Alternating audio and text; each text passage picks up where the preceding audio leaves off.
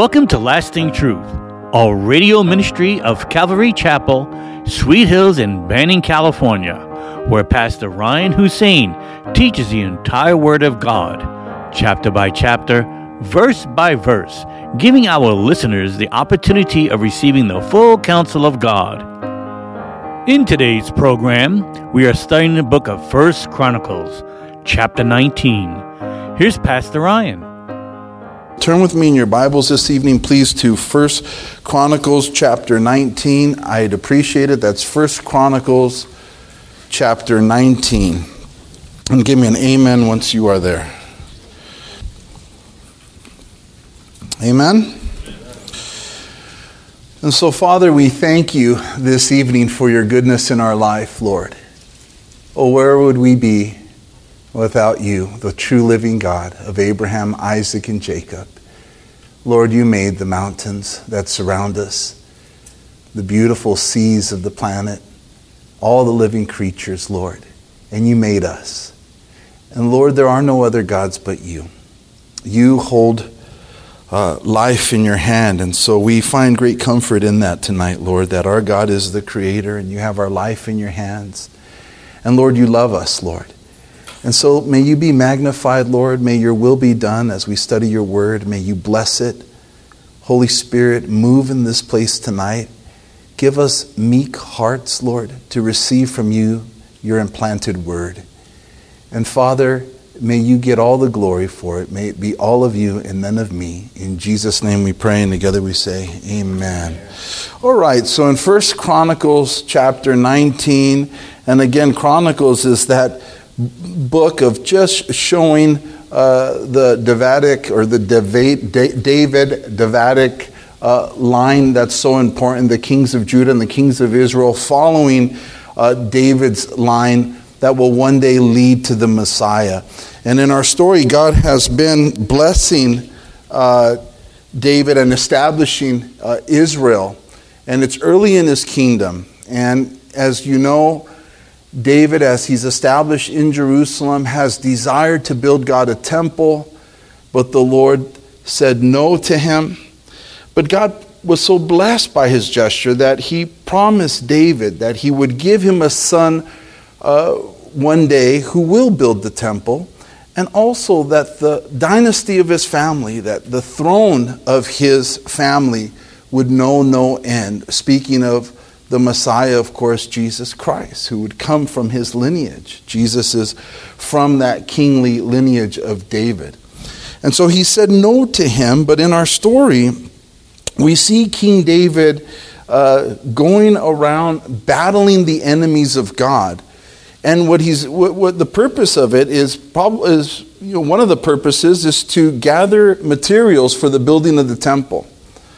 He was not allowed to build the temple, but that didn't mean that he couldn't help get all of the necessary materials for it. And so in our story, we've been seeing that um, the Lord uh, has been using David mightily uh, in the fact that he attacked the Philistines and he subdued them, and the fact that he uh, attacked the Arabians and subdued them, and the Syrians, and then after that, the Edomites, Ammon, and uh, it's always hard for me to say Amalek for some reason. Amalek.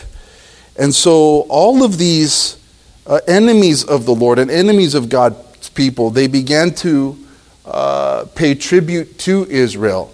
And so David was receiving from them uh, tribute, money, no doubt to help build the temple.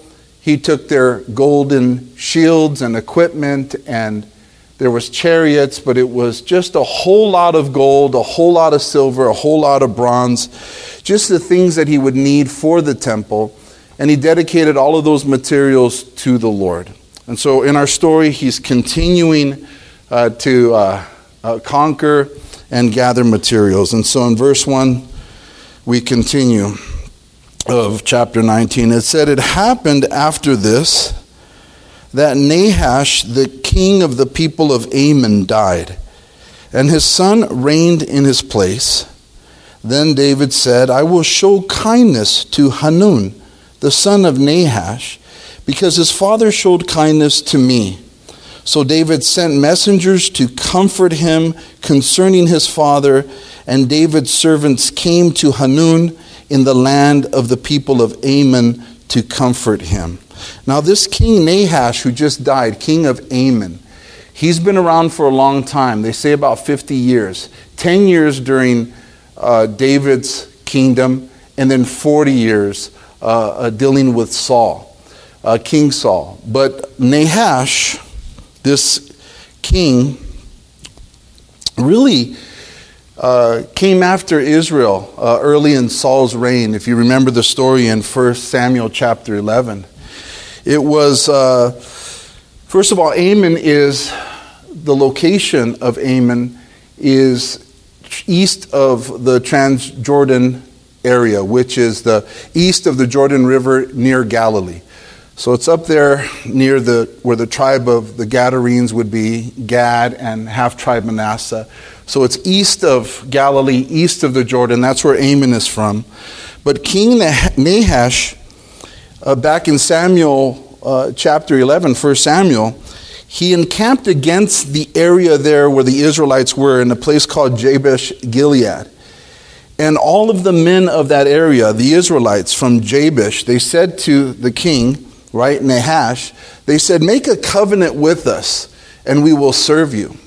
And Nahash, if you remember, he said to them, I will, but under one condition. I get to take all of your right eyes, and so that it would be a total reproach against Israel. So this is Nahash, this is the guy who died. That's what he did. And in that story, back in chapter 11 of 1 Samuel, uh, the Israelites cried out to Saul and uh, the Lord helped Saul and the Israelites uh, defeat uh, Ammon there at Jabesh Gilead. So that's the history of that king. But as we just read, sometime later, King Nahash, he showed some kindness to King David. It's undisclosed. We don't know what kindness he did, but nonetheless, he did something kind to David where he felt compelled to send some messengers at his death for his son um, Nahum, I believe is his name. Amen? Hanun, not, yeah, Hanun, uh, to go and comfort him. And so it was a nice gesture that David did, but we don't know what Nahash did to to earn that, that respect from David. So, so David sent messengers to comfort him concerning his father. And David's servants came to Hanun in the land of the people of Ammon to comfort him. And the princes of the people of Ammon said to Hanun, Do you think that David really honors your father because he has sent comforters to you? Did his servants not come to you to search and to overthrow and to spy out the land? Therefore, Hanun took David's servants, shaved them, and cut off their garments in the middle at their buttocks, and sent them away. Then some went and told David about the men. And so we see here that uh, this king, Hanun, got some pretty bad advice from uh, his friends there, the princes of uh, Ammon, who told him that uh, David's messengers are there with bad intentions. And so he bought into their uh, bad counsel and took hold of David's servants, as we just read, shaved them, and cut off their ga- garments in the back so their buttocks were exposed, and sent them away very shamefully. And so in the ancient Far East, a man's beard and his hair, you know, it, it, meant the world to the men in ancient Far East culture. It, it spoke of their pride, it spoke of their maturity, it spoke of their manhood. So this was a, a, a terrible, shameful thing that they did to them, and these poor guys went off, no doubt, full of shame and embarrassment. And, um, and so uh, it, it's a terrible thing for culture at that time. But the shame that they experienced, it just spoke to my heart as I was studying how it reminds me of the shame, so much of the shame that the devil bestows upon people in the world. The devil has people so blinded about their lives that they feel that they can live a life aside apart from a relationship with God. Think about how many people are duped, how many people are deceived. They think that everything's fine. They think that they don't need God, and it's such a de- deceptive thing, and it's such a shameful thing. We too once were, were blinded by the devil. We too were gone. And, and there's those in society who are also blind who, who, you know, maybe in this world they're, they're held as, as honorable people, people of prestige, people of, of, of, of, of honor and maybe heroism, people who live their whole lives doing good, being good citizens, but at the end of their life, does it not end in shame if they have not given their life to Jesus Christ? Because the most shameful thing that a person can do is to deny Jesus Christ and what he did on the cross for our sins. And to not receive him as your Savior. That is the most shameful sin of all, no doubt, when the great white throne judgment takes place. That is the key factor. Yes, uh, those who don't know Jesus, their sins will be exposed and, and all that they have said and done would be exposed. But the greatest sin and the greatest shame is, is living life without a need of receiving Jesus Christ as their God. And so Satan has this world so deceived. And you think about how shameful sin is and how you know, people have lost their sense of the shame of their sins in the world. Think about how many uh, teenage pregnancies, how many abortions, how many violent acts, how many drunken uh, uh nights, how much, how, I mean, it can go on and on the shameful things that, the, that are done by those in the world. And so their shame reminds me kind of what Satan is doing to so many people. There's so much shame, there's so much uh, uh, nakedness, and, and, and, and so much exposure, but they don't see it. We have come to the light so we see how shameful it is. And when we come to the light, when one turns from darkness to light, they realize just how shameful that sin was and how embarrassed and shameful uh, Satan had them in just positions of, of embarrassment. The things that we've done in our past before we came to know Christ, so, so shameful, so, so terrible. And it, it's just the work of the devil, and he's still working. He knows his time is short. But I think we're here to help people understand how shameful sin is and how Christ came to die for it. It's not enough to just love God, we must hate evil as well. It's not enough to come to Jesus Christ, but to hate those very sinful, shameful actions that we used to do that could have sent us to hell. Had we not repented, fornication would have sent us to hell. Had we not repented, so many sins would have sent us to hell. The shame that these men just went through just reminds me of how Satan does these things in the world to people. In John 10:10, 10, 10, Jesus said, "The thief does not come except to steal, to kill and to destroy. I have come that they may have life and that they may have it more abundant." Sin is so shameful, isn't it? I mean, I love Jesus Christ because he bestows upon anyone who would put their faith in him a righteousness that is not theirs, but his righteousness. That is the most tremendous work of Jesus Christ. That he removes our shame, our sin, the stain of it, the, the, the hurt of it, and then bestows upon us righteousness as if we've never sinned, clean as a whistle. That is tremendous, guys. That is beautiful. And he gives us a clean conscience Oh, thank God for the clean conscience that He gives. We, we lived in such shame. Ephesians 2 1 through 3 says, And you he made alive who were dead in trespasses and sins, in which you once walked, according to the course of this world, according to the prince of the power of the air the Spirit who now works in the sons of disobedience, among whom also we all once conducted ourselves in the lust of our flesh, fulfilling the desires of the flesh and of the mind, and were by nature children of wrath, just as others. That was us. Shameful, filthy. But God came into our lives, didn't He? And if you haven't accepted Him, God wants to come into your life to remove the stain of sin, to save you from the wrath to come.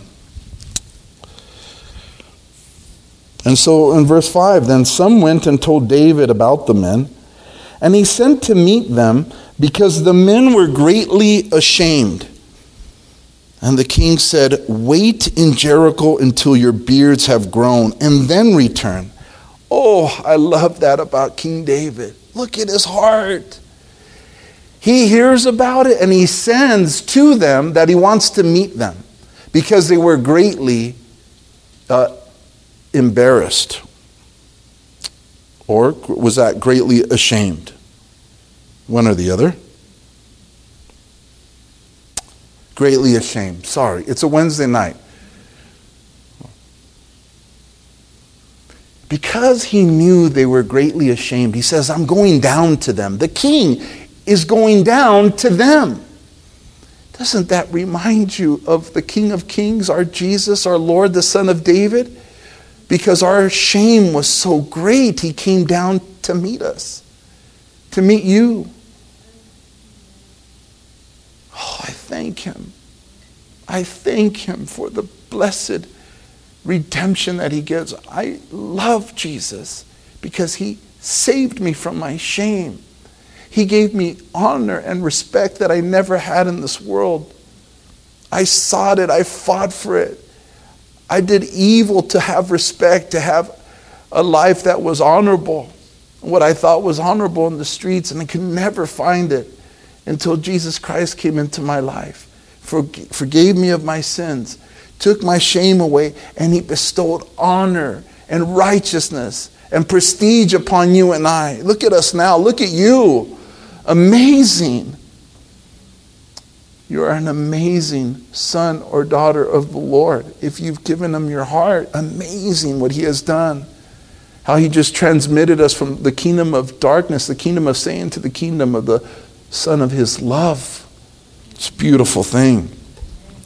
But that's what Jesus came to do, right? At the end of Ephesians chapter 2, verse 4, the end of the verses I previously read, it says, you know, we were as such, but God, who is rich in mercy because of his great love with which he loved us, even when we were dead in trespasses, made us alive together with Christ Jesus. But God, in his great love, and seeing our shame, seeing that we walked according to the prince of the air of this world, he loved us, and he loves us still.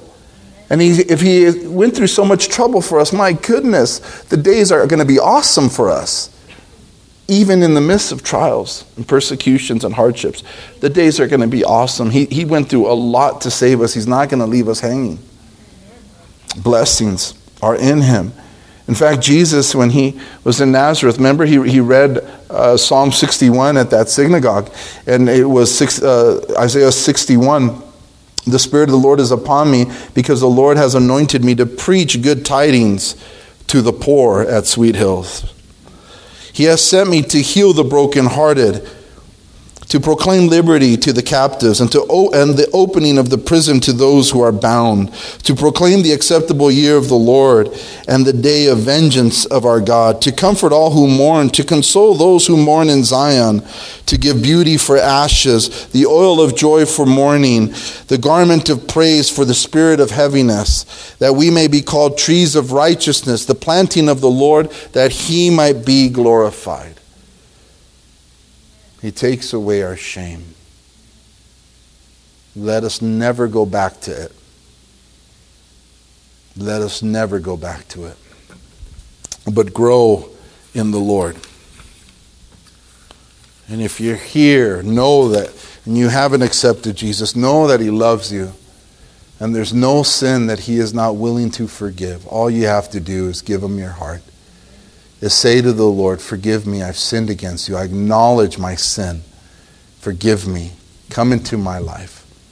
And believe that Jesus died on the cross for your sins, and on the third day, God raised him from the dead, and he's in heaven praying for you. You believe that? You confess that? In 1 John chapter 1 verse 9 it says we if we confess our sins he is faithful and just to forgive us of and cleanse us of all unrighteousness all of it all of it but then what does Jesus say follow me right follow me go and sin no more and what's interesting there's a really cool verse that I found in 1 John chapter 2. I'm going to have you turn there because I haven't had you guys turn. You know what I mean? You guys are chilling. Pick up, pick up the Bibles, please. 1 John chapter 2, towards the back.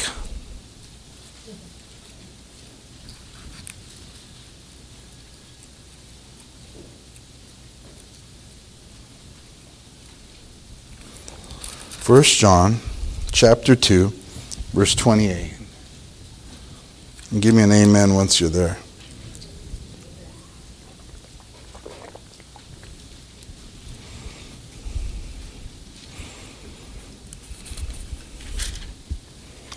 And now, little children, abide in him, that when he appears, we may have confidence and not be ashamed before him at his coming.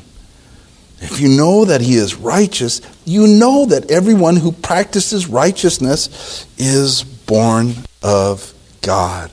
People ask all the time, How do I know I've been saved, Pastor Ryan? Da, da, da, Are you doing right things? That's one sign. Keep practicing that. Because Jesus does what's right, then we do what's right. And the same is true. It says that he who has been born of God does not sin. John would say in his epistles, does not practice sin. Amen? It doesn't say does not sin because we all sin, but it would mean the, the, the meaning of it is, is the practicing of sin. All right. Then some went and told David, and he told them, he went to meet the guys and said, Wait at Jericho until your beards have grown and then return. I just like that, you know, that, that wisdom. Just stay there until your beard grows. And now I think we, it's a good reminder for us to love like Christ. Now that we've been forgiven and love covers a multitude of iniquities, to, to be those who cover the, the faults of our brothers and sisters. Not, not, not that we don't hold them accountable. Always hold your brother or sister accountable, right, guys? Right? Right? Hold them accountable. If you love them, tell them they're doing bad, for sure. If you, if you, you say you love them and don't warn them, you know, you're not a very good friend, the Bible says or a very good Christian. We have to warn. We have to warn.